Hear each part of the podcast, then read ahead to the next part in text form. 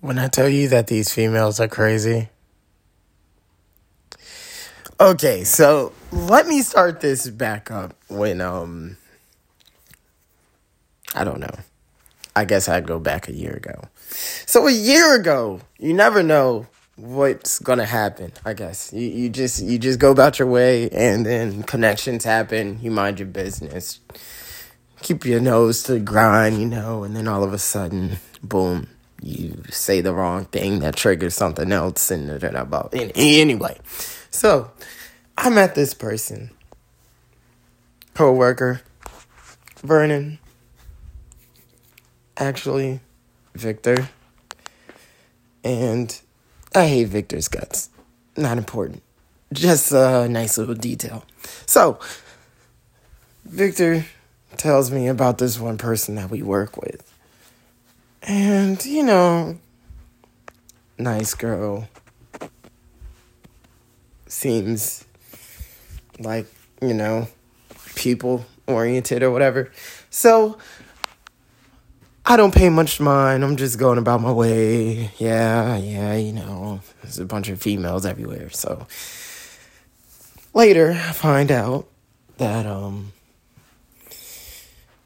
she is pretty cool to talk to, but I get introduced to her through another coworker of mine much later. It's almost like I was supposed to meet this person in a sense because you know my coworkers keep basically talking to her and it's not like hey you need to meet this person sort of deal. Like they would just go around her or they know her and I'd just be around when they're going to talk to her. So anyway the point isn't about her specifically. It's more so about a female type. So it makes zero sense to me, but it seems like some of the females out here, they want to make you upset